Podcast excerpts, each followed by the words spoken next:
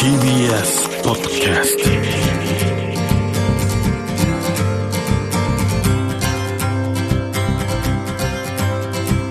トおはようございます。石川みのるです。日曜日のこの時間関東2500個の酪農家の皆さんの協力でお送りするこの番組。絞りたての話題をお届けします。石川みのる。Dairy Life. Dairy Life. いつになったらこう海外旅行に自由に行けるのかななんて思いながらちょっと旅行気分を味わいたいなと思っていろいろ調べてたんですね。どっか面白いとこアフリカのルワンダの首都キガリのバーというのが今大人気で盛り上がってて面白いらしいんですけどもでもこのバーが実はお酒がないと出すのはミルクだけのミルクバーというのがあるそうなんです。その数大人気でも何百件というふうにあるそうなんですけどお店は朝からオープンしていましてお店に入るなり「村ムツセおはよう」というふうに店主が声をかけて迎えてくれて。これから出勤する人たちがオートバイで続々と集まってきたり子連れの家族とかねいうのもどんどん朝集まってきてミルクにチャパティとかドーナツとか豆とかケーキとかサモサとかゆで卵をこうつまみながら牛乳と一緒に朝食をとったりするそうです。で午後になると仕事終わりに仲間同士で集まって愚痴を言い合ったり近所の噂話をしたり人々が集まってきてそれぞれ違った生活をしている人たちが出会い話をしてコミュニティをつないでいると。いうことでちょうどパブとか居酒屋とかカフェっていった感じなんですけどもルワンダにはイスラム教徒とか厳格なクリスチャンなどお酒を飲まない人も多いので代わりにこうしてミルクを飲むのがぴったりだと。冷たいミルクがあって温かいミルクもあってそれに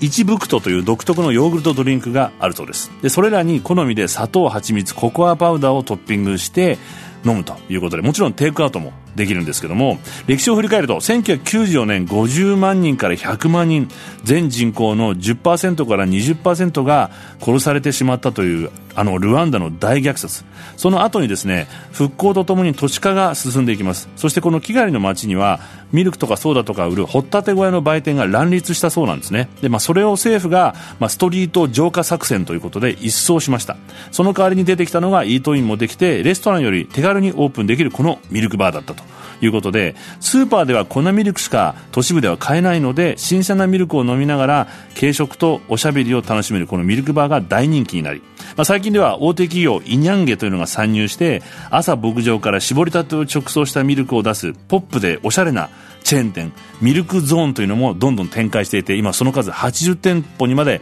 広がっているそうなんですけどもこれに対抗してもともとある地元の個人の商店はサイドメニューの個性をこう出してね軽食を。で競ってる。そうなんですけども。もともと人口の70%が農家のルワンダ人にとって牛は経済的資産であり富と健康の象徴だったと、まあ、実際人を祝福する際には自輪歌牛をもてますようにというふうに言ったりとか子供にムニガニハ牛のように大切とかカニアータメス牛というふうに名前を付けたりもするそうです。女の子を口説いたり褒めたりするときは君の瞳は子牛のようだというふうに言うと女の子は喜んでくれる。そうなんですけど。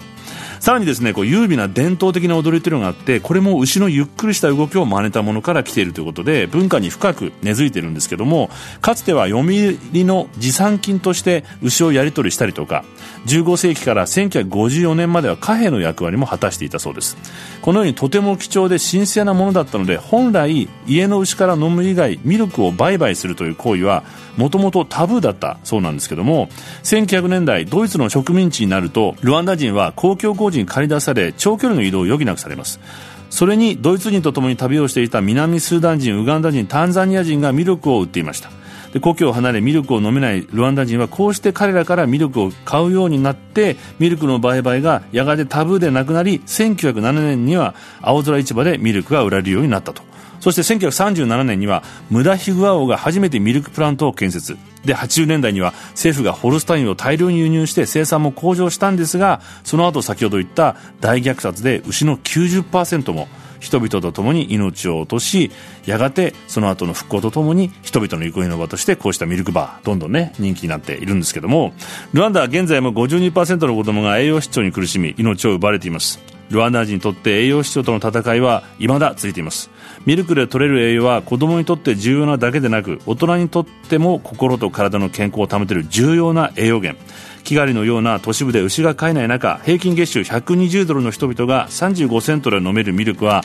大切な栄養源であるだけでなく仲間たちとおしゃべりしたり笑い合ったりのんびりリラックスしたり仕事の愚痴を言い合ったりできるミルクバーは過酷な歴史から立ち上がろうとするルワンダの人々にとって心にも体にもなくてはならない存在になっているようです。石川稔。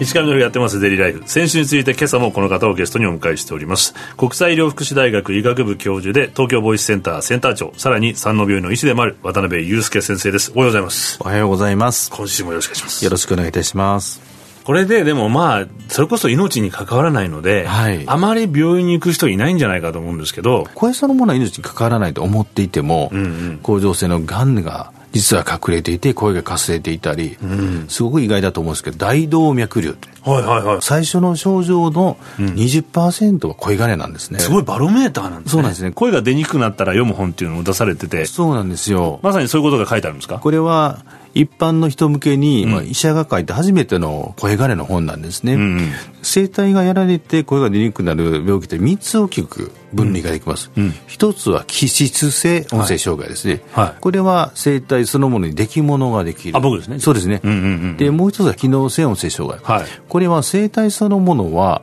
全然出来物はないのに使い方が少し、えー、間違っているために声がちゃんと出ない。例えば過緊張性発声障害うん、まあ分かりやすく言うと芸人の方でよく「おはようございます」みたいに喋る方おられますられる方です、ね、はい、はいはいはい。でそういう方はですね実は使い方がちょっと間違ってるってご使用ミスユースって言い方もします。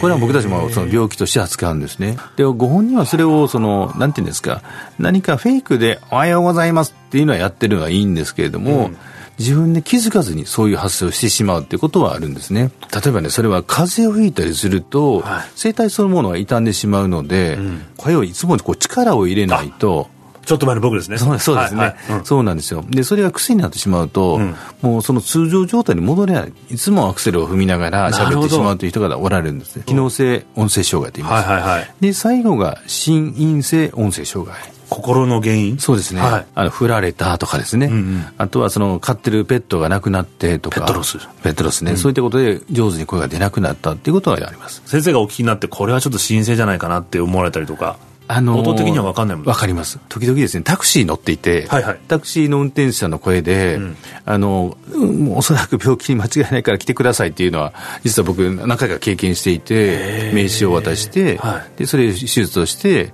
無事またタクシーのドライバーに元気な声で復帰していただいたというのは そういう例がありますね、まあ、そう考えるとそうプロの声楽家だけじゃなくて日常生活の中でも特に今、はい、コロナであの直接人と会わずにリモートでやったりとか、はい、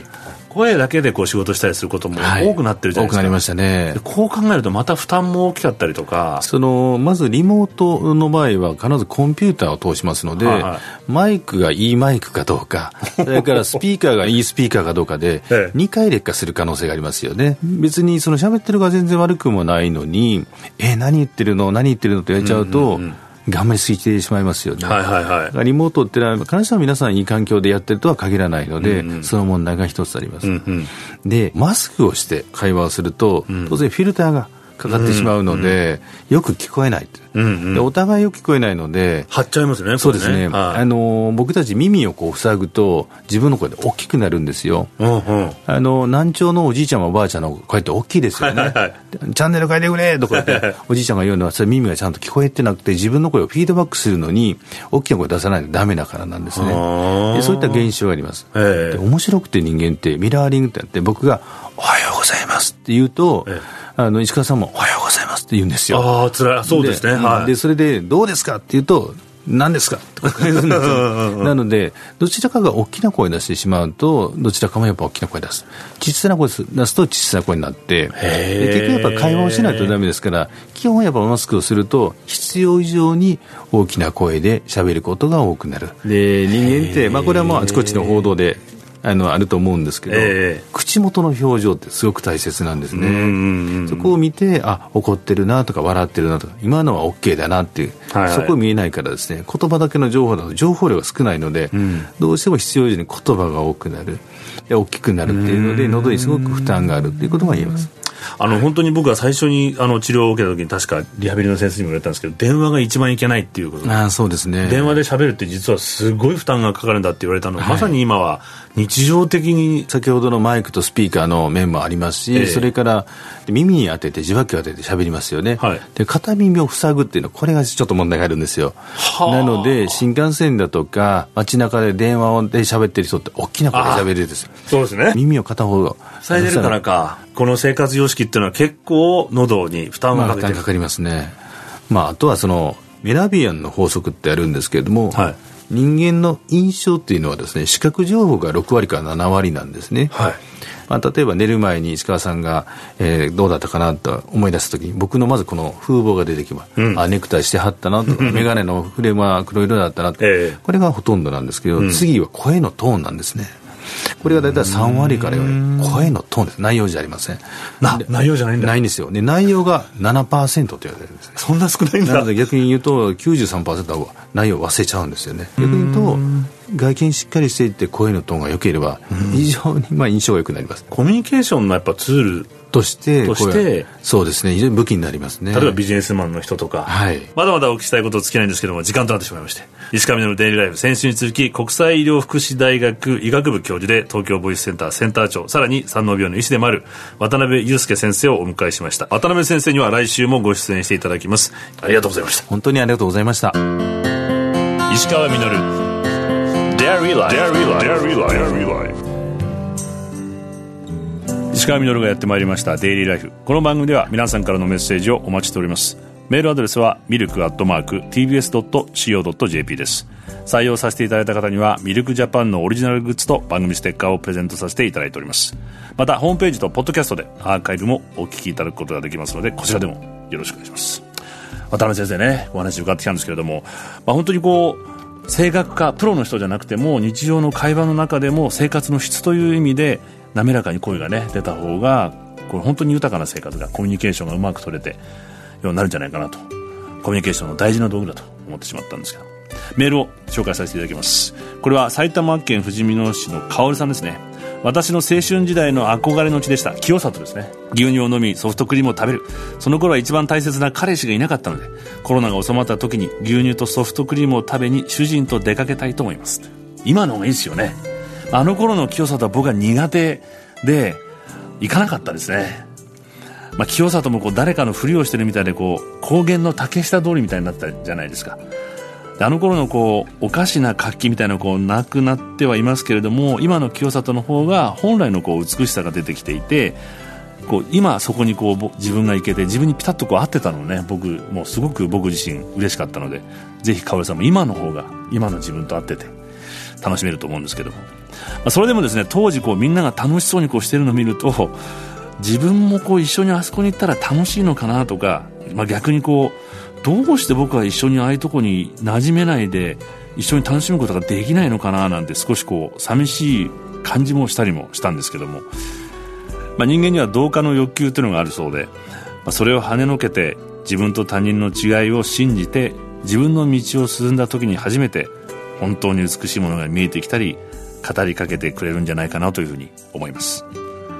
石川稔デイリーライフ。この番組は関東2500個の酪農家関東生乳関連の提供でお送りしました。石川稔。Dairy Life